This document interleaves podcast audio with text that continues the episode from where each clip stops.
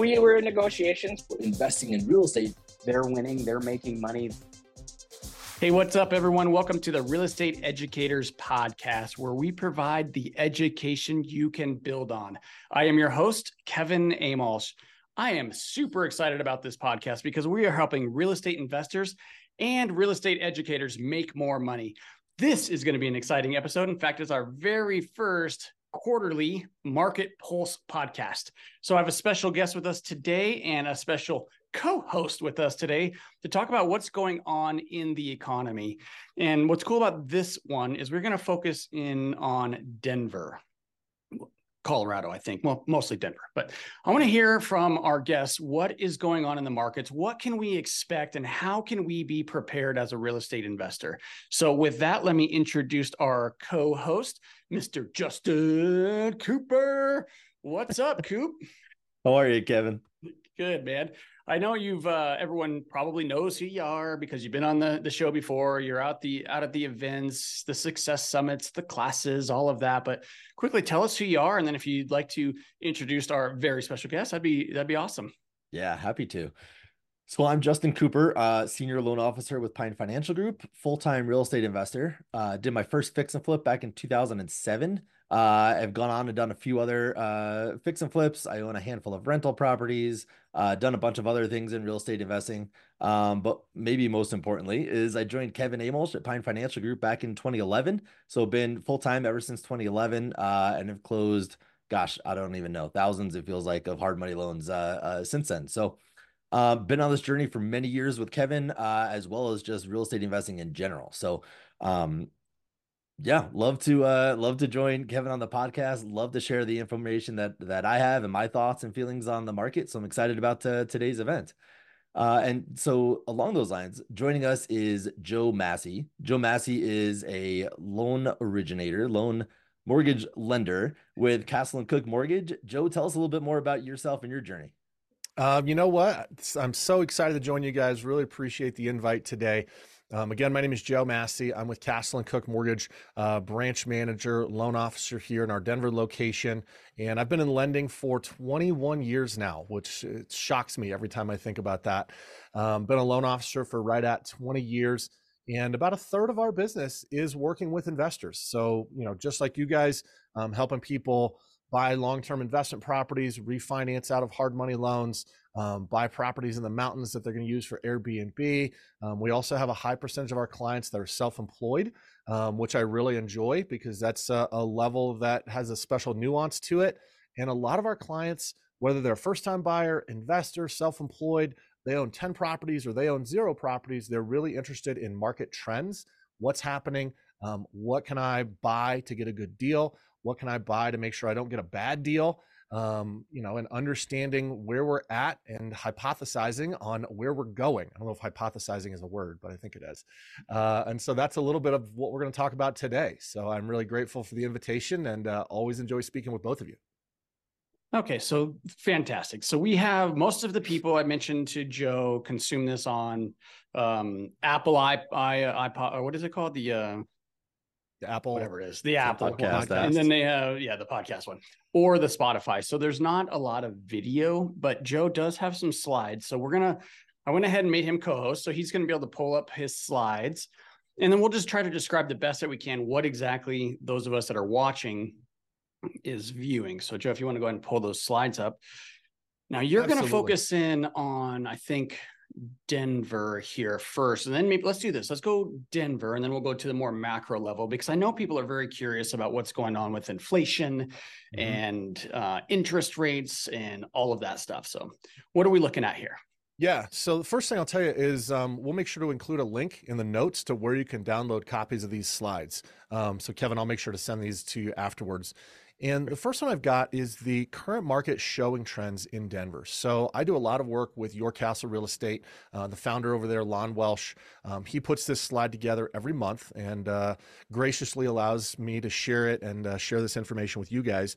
So one thing we look at is how many showings per property over a 30 day period. Um, and we go back to like 2017 on this particular chart. And so the peak of showings per listing was back during the unicorn years of COVID when there was 21, 22, 23 showings per property per month. And that would have been, you know, in most of 2021 and then certainly early 2021 and early 22. Well, as interest rates began to increase in the middle part of 2022, you see that those showings per listing begin to fall way, way down. And You see activity decline pretty significantly. And if you look at where we're at currently, um, for the month of excuse me for the month of November 2023, we're seeing about six showings per active listing over a 30 day period. So folks that have been selling a home are saying, "Holy cow, there is no activity. Nobody's coming to look at my property." And let me phrase this as a question: Justin, a lot of your clients are selling fix and flips. Are they seeing less activity today than they were maybe a year ago or 18 months ago? Yeah, they they absolutely are. Properties mm-hmm. are definitely sitting longer. Um, and, and one of the main reasons, right, it feels like is people less people are out there looking at properties, and this uh these stats directly show that, right? Less showings means less people are walking through the door looking at properties, so it makes us feel like there's less buyers out there. There's less people looking at houses. Properties are going to sit a lot longer. Yep. Now, here's the big question why has demand gone down so much? Why are there so few homeowners or home buyers looking at properties? What changed? Well, interest rates, right? You already mentioned it, but interest rates have That's been right. the major factor from the pandemic time where interest rates were basically at uh, all-time lows to mm-hmm. now where seemingly they've skyrocketed. That's right. And so we actually saw interest rates approach 8% um, a little over a month ago. So in uh, middle of October to early November, we were seeing interest rates approaching 8% for a primary resident, which would mean for an investor, which I know that's the big bulk of our audience today, interest rates were probably eight and a half to maybe 8.75. And you know what? That makes it really difficult to buy a property that's going to cash flow, right? Yeah, absolutely. But fortunately, so, over the oh, oh, go ahead, Kevin. Do you have a question? Yeah, I was just curious. Like, we keep hearing about this lock-in effect, mm-hmm. and I'm not sure if I'm buying that. Now, I, I know that there's some. I know that there's some impact, you guys, because of the lock-in effect. And for the listener, the lock-in effect is people don't want to move because they don't want to pay off their three percent mortgage, right? So is that really hurting the number of showings that we're seeing? Because I think, first of all, well, I know about 40% of the houses are owned free and clear. So they're not locked mm-hmm. into a 3% rate. So we're really only looking at 60% of the inventory. Now, if they're, if they're, let's say of those 60%, how many of those people are not wanting to move because of the lower rate? So they're not one adding a property to an in- inventory because they're going to sell their current to buy a new and then it's going to add one unit of demand. So it seems like we're adding a unit of inventory and a unit of demand. So is it really that big of an impact? What do you guys think?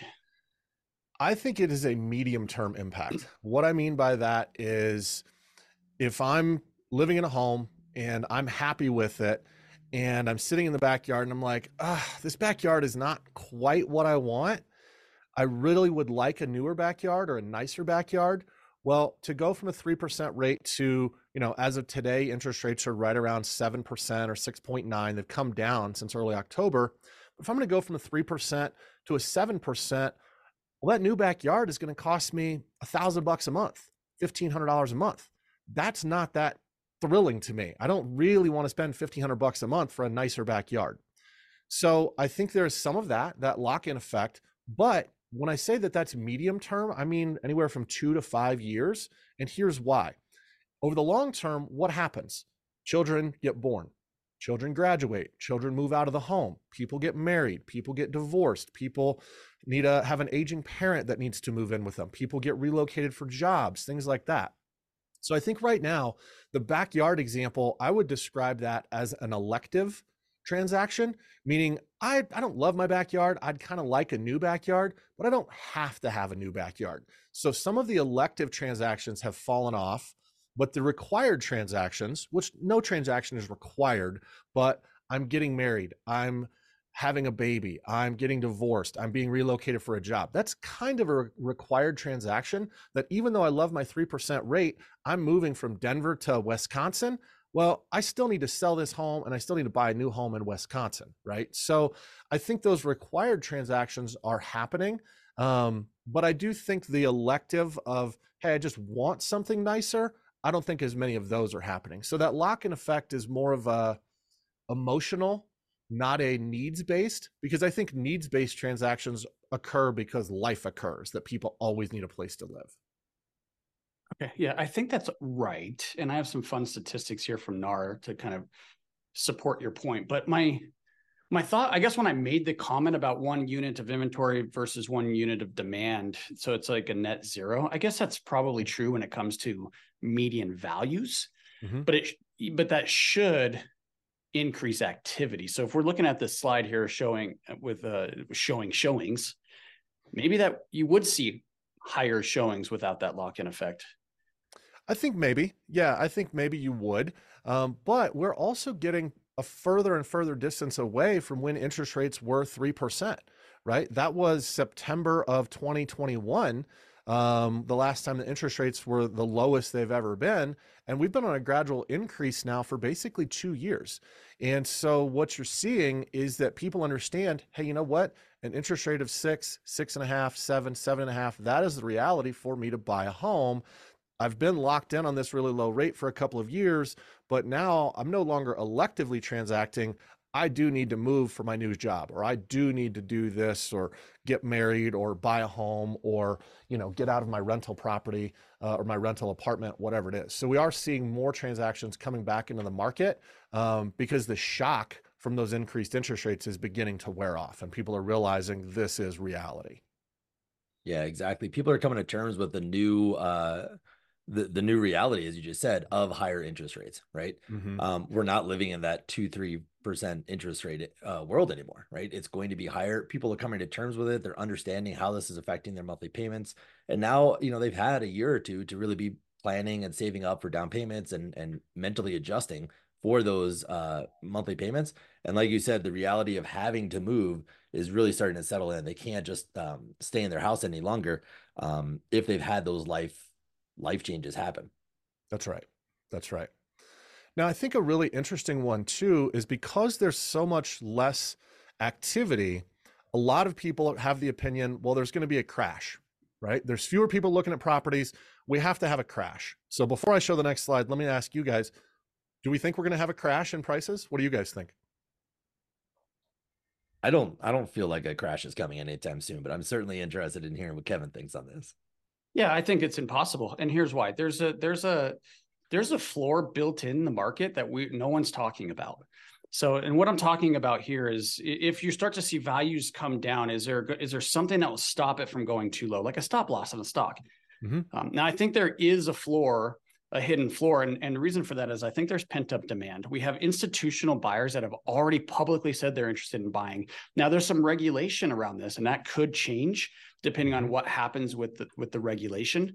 Um, but if you have, if you have institutional buyers wanting to get in, Joe, you and I would want to buy. Coop, you want to buy. If there's there's other mom and pop investors that are wanting to buy, um, I mm-hmm. think when you see softening in values, mom and pops will come back in.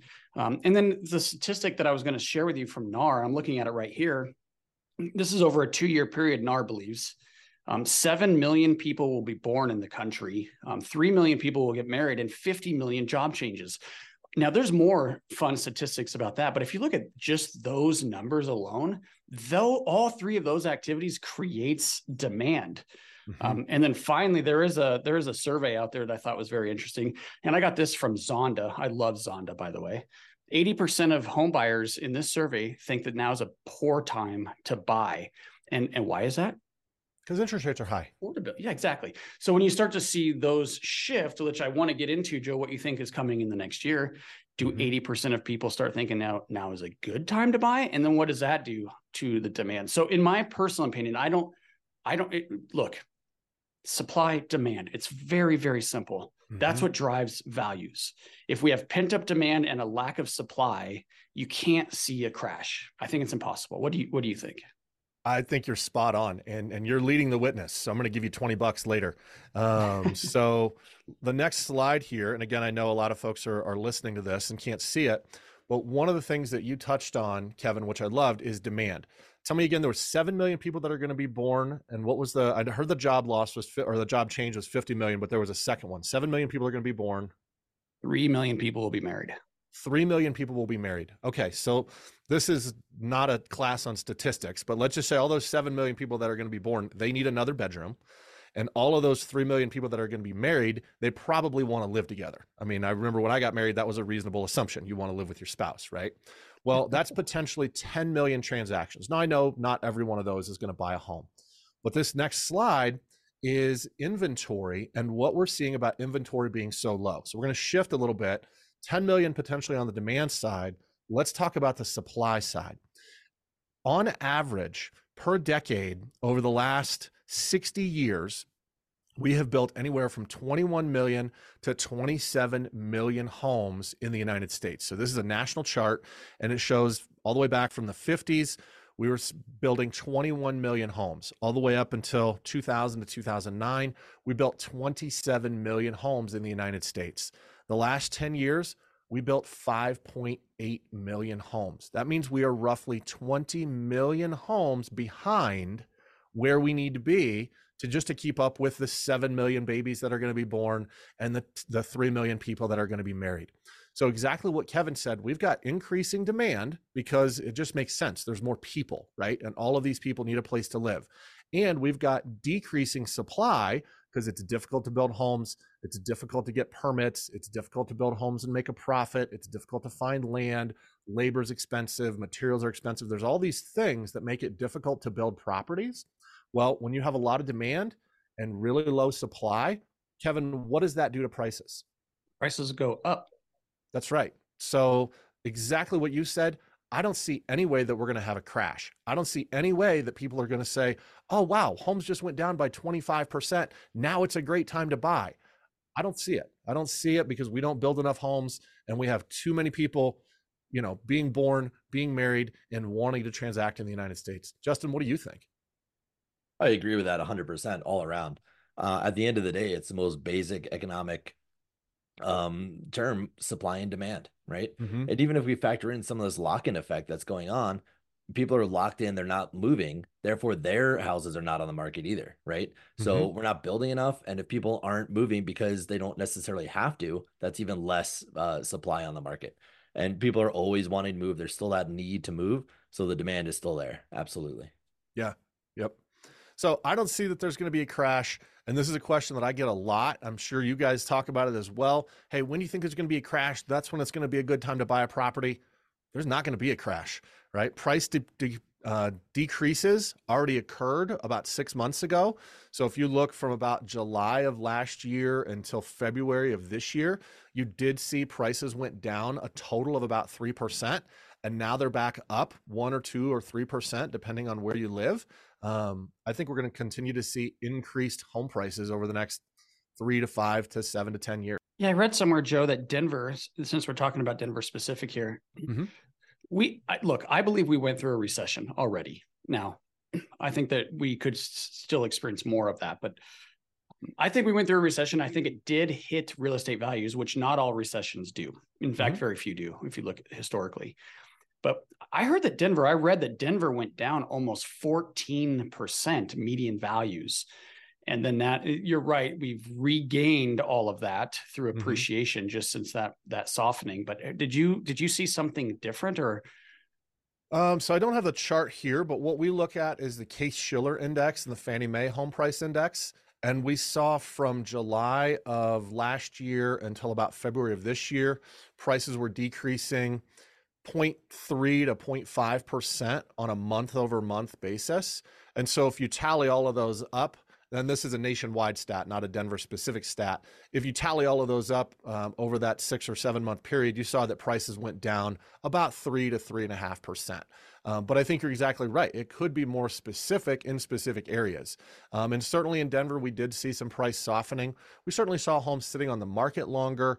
Um, and we saw sellers being overzealous, right? Hey, last year, my, my neighbor sold his home for 700,000. I'm going to list for 780.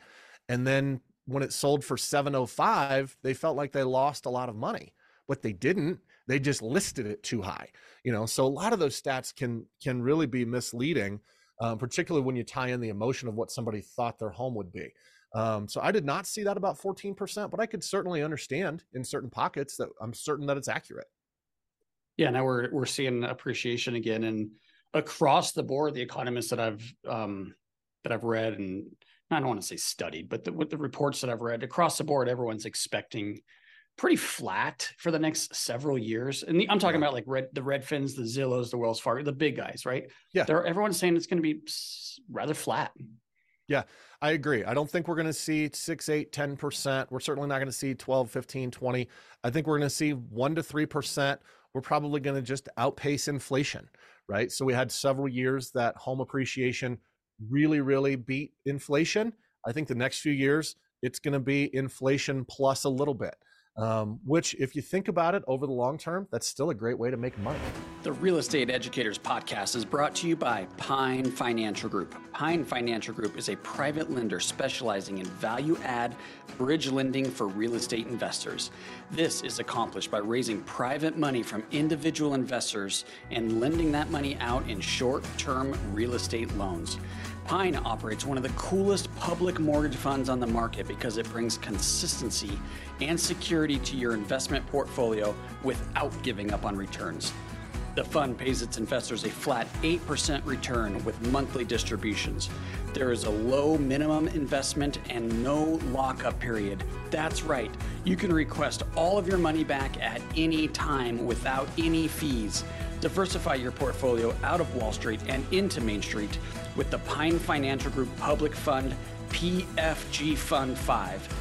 Find out more at pinefinancialgroup.com. That's pinefinancialgroup.com. Let's talk about inflation, Joe and yeah. Coop. What Coop, what are you seeing in inflation? Are you are your clients are your are they feeling this?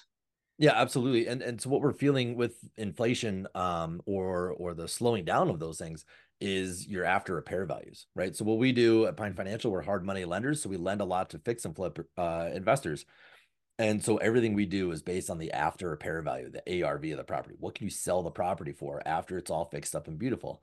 And so just like Joe was saying that people see that, you know, their neighbor sold for 700 this year, I should be able to sell for another 10%, so 780, right? Um, and that's what a lot of investors were doing. And for many years, that's what we could do. And so when we're looking historically at how we run our numbers, you know, last year or historically comps were at 700. If I assume 10% appreciation, I could sell for 780, right? And then you run your numbers at 700. It's a thin deal. Costs go up, things change, right? You need that 780 to make a good deal and be profitable.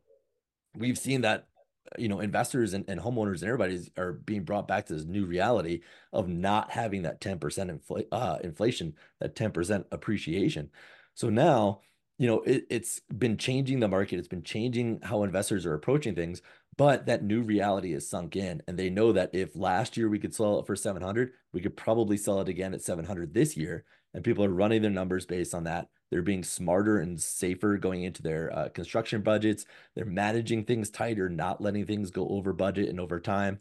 Um, and so this has led to a, a, lot of things, right? We've seen deals take a lot longer because it took a while for everybody to process. I can't get 780, I can't get 750. Mm-hmm. And but they're testing that market. So the property sits as we're waiting for the price adjustments to come back to, to the new reality.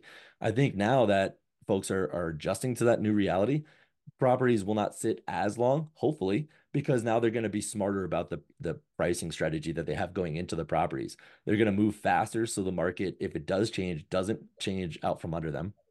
They're managing their timelines better, so their construction will get done faster. And they're going to price appropriately to be able to sell their properties faster because time is money, right? Whether you're using a hard money loan or even just paying cash, right? It's about the velocity and how many deals can we do and turn and how fast can we turn properties. So anything investors can do to save time on their properties, even if they're buying rental properties and doing the BRRRR strategy, right? Where you buy it, fix it, and refinance it and keep it as a rental, the faster you can be refinancing and getting a tenant in there, the better because now your property is producing income. So all of these things, I think a lot of investors are getting a lot smarter about um, how to approach and manage their projects. And that is helping them move a little bit faster. Uh, and of course, making more money. Um, but it's it's been a long uh, learning curve, right? And we're seeing a lot of investors uh, that had got stuck in that, you know, where they were assuming the appreciation uh, to make money, and now they're not. They are now coming back and saying, "Okay, I've I've uh, I I've taken my licks. I've learned what I need to be doing, and they're coming back in the market strong. So it's been really interesting watching this kind of evolution and watching how uh, how investors have been changing and adapting to the times. Yeah, I think pricing right now, when you're pricing out to sell a property, it's always important, right? There's never been a time that pricing your property was just willy nilly. You could just throw any number out there. It's always been important, but I think it's super important right now because if you price it incorrectly, you might be sitting on that property for an extra 45, 60, 90 days. And if you've got carrying costs of three grand a month, that's going to start eating into your profits. And that's a mistake that I see investors and just average homeowners make when they're trying to sell a property is pricing it improperly can actually cost you a lot of money. It's really easy to overprice a property. It's actually fairly difficult to underprice a property because if you list it too low, you're going to get a lot of people looking at it and it's going to get bid up to right around the market value, right? But if you price it too high, you might not have anybody looking at it and then you're going to have to slowly trickle down that price until you get people interested. Um, so I think pricing the home and good marketing of the home right now is more critical than it certainly has been in the last five years.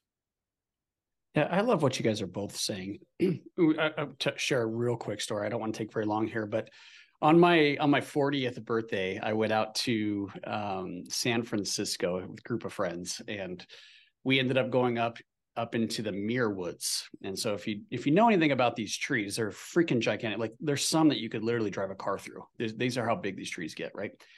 And I was reading all the little doing the touristy thing, reading all the little signs, learning about these trees, and one of the things that just really stuck with me is, you know, forest fires up in the Muir Woods is a positive thing. Like it, that kind of pressure and the damage actually allows the strong trees to get stronger.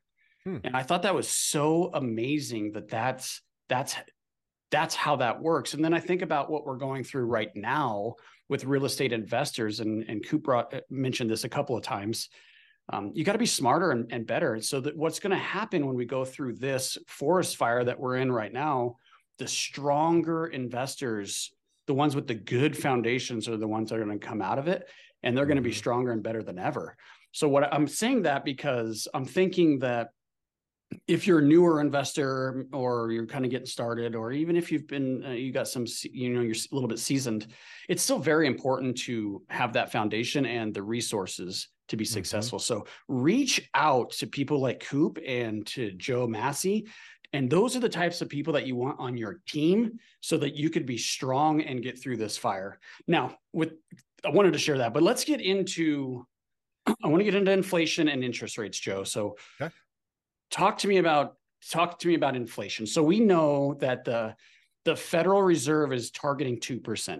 Mm-hmm. Okay, that's the PCE number, which most people don't don't quite grasp this. The, the number that you hear in the media is always the CPI. Right. That's not really the number that they're following. What they want is a PCE, core PCE to 2%. percent mm hmm Can you tell us maybe what does that mean? I could tell you where we're at if you don't know, but can you tell us like what does that mean and, and how are they going to get there? Yeah. So really what it is is inflation is how much is a basket of goods, right? Like energy and ho- housing and bread and eggs and milk and a car. This basket of goods, how much does it cost today versus what did it cost a year ago? And they try to keep that at 2% pretty much all the time. Sometimes it's at 1.8, sometimes it's at 2.2, but they try and keep it right around 2% because that is an indication of a good, healthy, growing economy. And at some points last year, we were upwards of five, six percent um, that for that core PCE number. And I don't have those stats in front of me, but what they've been doing, they, the Federal Reserve, have been increasing interest rates, short term interest rates, and that makes economic activity slow down, right? If it costs more to borrow money, you can't invest as much. That slows things down. It uh, encourages people to save more, so they buy less, and that slows down inflation so that they can try and get it back to that flat 2% or as close as possible. Here's the trouble with that is an activity that you make today or a decision you make today is going to trickle through to the economy over the next 45 days, 60 days, 90 days, 180 days. And so choices they make today are going to start having an impact over a period of time, but they're not going to actually see those results until they get that data six months from now. And that data could lag by another 30, 60, 90 days. So it's a really complicated job that those guys have. And as much as they can get some bad press and you know, it's kind of like the NFL referees. Nobody ever says, boy, they did a great job today. Same thing. If you work at the Federal Reserve, nobody ever calls and says, you're doing outstanding. Keep it up, right? There's all sorts of armchair quarterbacks that are second guessing them. Um, but their their approach to engineer a soft landing, I actually think it's working. You know, we have not entered into a recession as, you know, uh, traditionally defined. I do think we're in what I would call a rolling recession meaning that certain segments of the market are in recessions. And I think housing was the first to go into a recession. And we saw that through some of the price softening. We've certainly seen that through some of the decreased activity. Housing is one of the um, economic uh, industries that's most affected by interest rates. And we're seeing that that we have really entered a recession. We, those of us on this call, have really entered into a recession and are slogging our way through it. And some other industries are going to follow suit with probably an, a recession in energy. We've seen that with gas prices coming down. We're probably going to see a recession in other industries like manufacturing, um, and another industry would potentially be financial services. All right. And we're going to have, I believe, this rolling recession, but it's not going to be a huge recession for the overall economy where everything comes to a halt. It's going to be certain segments, and we're going to roll out of this over the next 6, 12, 18 months and their their campaign to get a soft landing, it's kind of working. Now it feels like a really hard landing for us because we were the first ones impacted and we're in our housing recession. And so we're sitting here like, man, there's not a whole lot going on. But exactly what Kevin said, this is a little bit of a forest fire that's going to allow strong lenders like Pine Financial, like Castle and Cooke, strong investors like you guys to come out better on the other side. So that inflation number trickles down to lots of different segments of the economy. So that's a really long answer. I don't know if I yeah. helped or not. I'm gonna I'm gonna just shed a little bit more light, and I want to add ask Coop a question here. So the PCE uh, headline PCE is three percent right now. So headline is basically everything. And for those of you that don't know, PCE is basically CPI, which is exactly how Joe described it, with like more rural areas. So it's a broader, it's like a bigger net. Okay, so it's not just like you know suburban and urban areas it's it's the farmers and all of that also farmers ranchers all of that so i think that's why it's just a bigger net that's why um, the fed likes it so 3% what's interesting about the headline is that actually went up two months ago and then last month and then now it fell back down so it's kind of like gone up and then back down which has been a bit concerning and you see the impact in the stock market mm-hmm. which is actually surprising which is what i want to ask joe about or um, coop about but now what has worked really well is the core, which this is the number they're watching. Core removes food and energy, right? So you're saying we've seen a recession in energy, which is right. So if you take that number out of the the um, inflation numbers, you would expect it to, that number to be higher, right? Mm-hmm. So core the core numbers at 3.5. The good news is though that has never spiked. It's all it's been a very steady down all all the way from June of 2022 when we hit it hit our peak. So mm-hmm. that it I'm going to agree with you that it is working and and those are the numbers and and why. So Coop, when I say the inflation number popped and the st- impact of the stock market, what actually happened is the stock market dropped that day.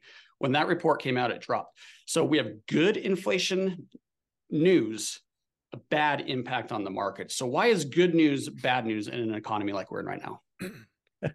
How does that it, work? I think it probably relate. I mean, I am not the stock market guy at all, but you know, it has to do with fears, right? It has to do with change. It has to do with um the the variability and not being consistent, right? If you're watching something consistently go down, right? If that's the plan, if we want things to go down and things are going down, that's what we want to see. When things are supposed to go down and then we see it go up, right? People get scared, right? And that is what causes the change. And when people are scared, what are they going to do? They're going to be selling their stocks, right? It's going to have an effect on the stock market. Uh, and so that's probably what happened there, right? And I'm sure once it came back down a little bit, everybody calmed down and stocks started growing again and and the numbers leveled off there right so um you know so much of what we deal with you know in real estate in stocks um in life has to do with fear right and a lot of fear is not understanding things so um as we continue to to live out the end of 2023, moving into 2024. We're going to continue to see how you know the economy is uh, handling things, how the Fed is handling things, and this will reduce our fears, or maybe it'll increase fears depending on how it goes. But right, that's the volatility of it, right? When uh, when things are when people get scared, things make dramatic changes. That's exactly that's exactly how I would have answered that too. So I, I totally oh, agree, oh, Joe. Do you have any uh, you have anything to add to that? Like, it's very strange that we have a. Here, here's another example: unemployment. You see unemployment mm-hmm. go down, which is a good. That's good news.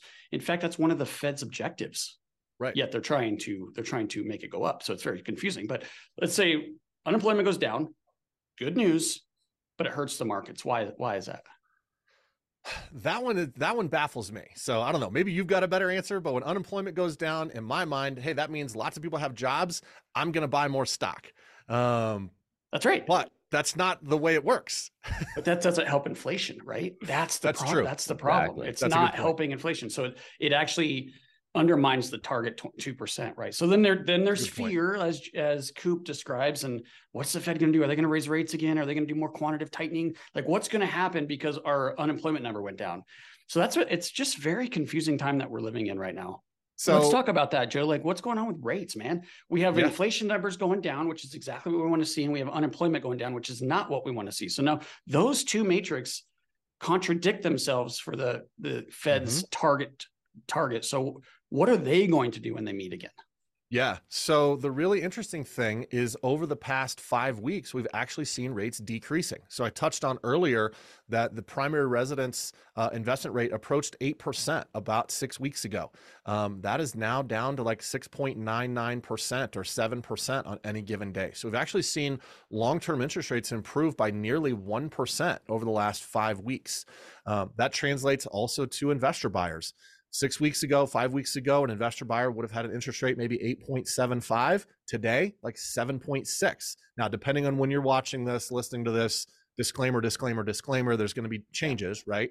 But we've seen interest rates coming down as a result of that uh, inflation coming down.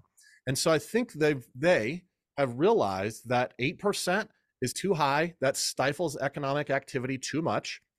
2% interest rates is too low. That provides too much economic activity and prices get out of control really, really fast. And so, what I think we're going to see over the next 30, 60 to 180 days is we're going to see rates operate in a band somewhere from six and a half to seven and a half. And we're going to see things kind of move around in that range I think the days of 3% interest rates are over, but I also think the three the days of 9% interest rates are not going to be back anytime soon. Um, so I encourage people really look at your budget and maybe you wanted a $700,000 home with this payment, maybe now it's a $500,000 home, but it might still make sense to buy. So I, I don't think we're going to see a massive decrease in interest rates, although I have been wrong before, but I think we're going to get back to of sort of a a you know, not Goldilocks, but a little bit more expensive than Goldilocks rate of six and a half to seven to seven and a half. I know a lot of people would love it if rates were at 5%. I don't think our economy supports that right now. Maybe if we have a full blown recession and then coming out of that recession, we might get back to 5%. But my theory, and I could be wrong, we're going to see six and a half to seven to seven and a half over the next six to 12 months you know, if, we're planning on that, if we're budgeting on that, if we're talking to Joe Massey and our lenders and saying, you know, what does what can I afford in that um what does my monthly payment look like? What kind of house can I afford in that? Right. Then we can go and say, okay, here's what I need to be planning on. Right. And I think that's what people are still stuck on. They're still stuck on that two, three, four percent interest rate, where really they need to be planning on that five and a half, you know, or six and a half to seven and a half percent interest rate.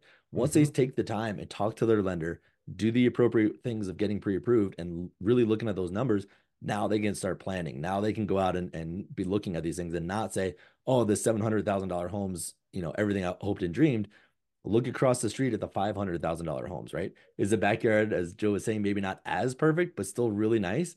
Maybe that's what we need to be targeting because that's really what we can afford now.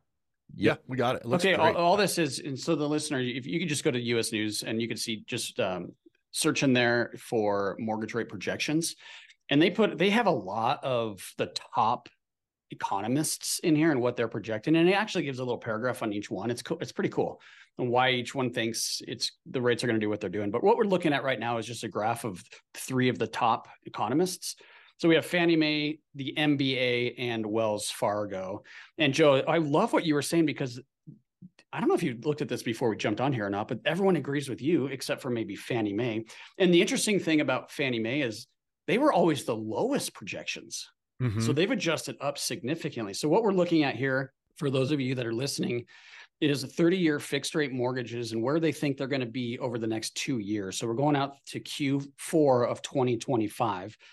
but if I just follow this trend line to maybe Q4 of 2024, so about one year from now, where will rates be? And there's a gradual decline um, from now until it looks like all the way through the, the graph. But Fannie Mae looks like it's going to be just over seven, and the other two just over six, so maybe six and an eighth to six and a quarter mm-hmm. um, by the end of 2024. But nowhere in here does it drop. Anybody expects it to drop below six. So I guess my point of showing this graph is people agree with Joe about where rates are going to be, and the higher for longer probably is a true thing. Yeah. And now that I see this, I, I, guess I need to reach out to US News and have them put a red line on here that's the Joe Massey prediction, which is like right right in the middle, right? I'm I'm right in the middle between Mortgage Bankers Association, Wells Fargo, and Fannie Mae you know? And i mean i did go to economics school for four years so i think i'm qualified to be on this chart with these guys. Um, but yeah I, I, think it's going to be right in the middle. Um, and i had not seen this chart before so this actually um, i appreciate you sharing this. This makes me feel good about my my thought process and i just don't see anything that's going to drive interest rates significantly lower but i also don't see anything that's going to drive interest rates significantly higher. And that's combine that with what do we think is going to happen with prices? They're going to continue to go up because of increased demand, decreased supply. To me, that equates to it's still a good time to buy a house. Buying a home is a great way to build wealth in the United States. Owning real estate is a great way to build wealth over the long term. All of these little short term variables, combine those and look at the long term. I still think it makes sense to buy, whether you're an investor or a primary resident buyer. Maybe the only thing I wouldn't buy right now is I probably would not buy a vacation home because there is some uncertainty in how much you're going to make and uncertainty in inflation, uncertainty in things like that. I might hold off on buying a luxury property, which I consider a second home, even if it's just a condo. I consider that a luxury. Um, I would purchase housing and I would purchase investing ho- investor housing. What do you want to add, Coop? I, I love all of this. Um, that chart was awesome. Uh, Joe's thoughts are amazing. Uh, and it just goes back to that, you know, this is the new normal. And I think we need to be living in that new normal uh, and running all of our numbers based on that new normal, right? If we're expecting this, or if us as investors are expecting our end buyer to be up against these interest rates, right? What can they afford? What should those houses look like? And what are we going to build into them, right? When we're doing our mm-hmm. fix and flips, what are what are these people want in the price points that they can now afford so that we're giving them the appropriate uh, level of quality, the appropriate square footage, right? All of these amenities that, that they're looking for in the right price points. Man, can I can I add one thing there? Now I, I don't work with yeah. fix and flip investors, so if I'm off on this, I want you guys to tell me. But if I'm doing a fix and flip right now, I am finding every single property possible that I can fix up and have in a starter home price range, which I would describe as 400 to 500,000 because that is the, the concept of a starter home is coming back into the market, right? When rates were 2 and 3%, I could buy my first home at $700,000 and have exactly the same home that my parents have. That's not really true right now. So people that are buying that first home, they're having to re-engage around a starter home, a starter condo, starter townhome. Um, if I'm a fix and flip investor, I'm looking for something that I can buy and then fix up and sell somewhere between 400 and 500,000 because I think those transactions are happening relatively frequently. And I think there's a lot of demand for that type of home. What do you guys think? Yeah, I, I agree with that 100%. And obviously, that number is more, you know, Denver based. Sure. Um, it, it, varies across the country uh, in the different markets, but I, I 100% agree with that. And it makes a lot of sense for investors to be targeting that because that's where the biggest pool of buyers are going to be, right? Mm-hmm. And what we're trying to do is get the most eyeballs on our properties that we can, right? Have the biggest pool of buyers possible. Um, so we're more likely to get a buyer or maybe a couple buyers um, in there. So having the most eyeballs on our property is great. Also, first time home buyers, they're probably less picky because it's their first home they're probably more excited about buying a home than the specifics of that home. Whereas in the luxury markets, they know what they want. They've been, they've owned a couple houses, they've remodeled houses, they know exactly what they want. They're more sophisticated buyer and they have different tastes. So you you have to really be careful in those higher price points in the more luxury markets with the qualities uh quality of finishes you're putting in. But the starter homes can be a little more forgiving, which means we can put in not cheap products but less expensive products. Um, we don't have to go um, overboard on the repairs. Uh, which means we can save money and save time on our construction budgets. Uh, and again, have the most eyeballs looking to buy our properties. Love it. So consensus, buy still. Absolutely. I think so. Still- And I, have, I have a million slides over that, but that's not what we're going to talk about today. We can save that for Yeah. next time. But yeah, I think Yeah. It, I think it makes sense to buy. Yeah, I think we'll just start doing this once a quarter, guys. I like the market pulse idea, especially when we're talking about specifically to Denver um, to help our Denver clients out. Um, so thank you for coming on. I just want to make sure that I understood what we like a real quick wrap of what, what I understand, what I learned from you fine gentlemen today. So we want to buy.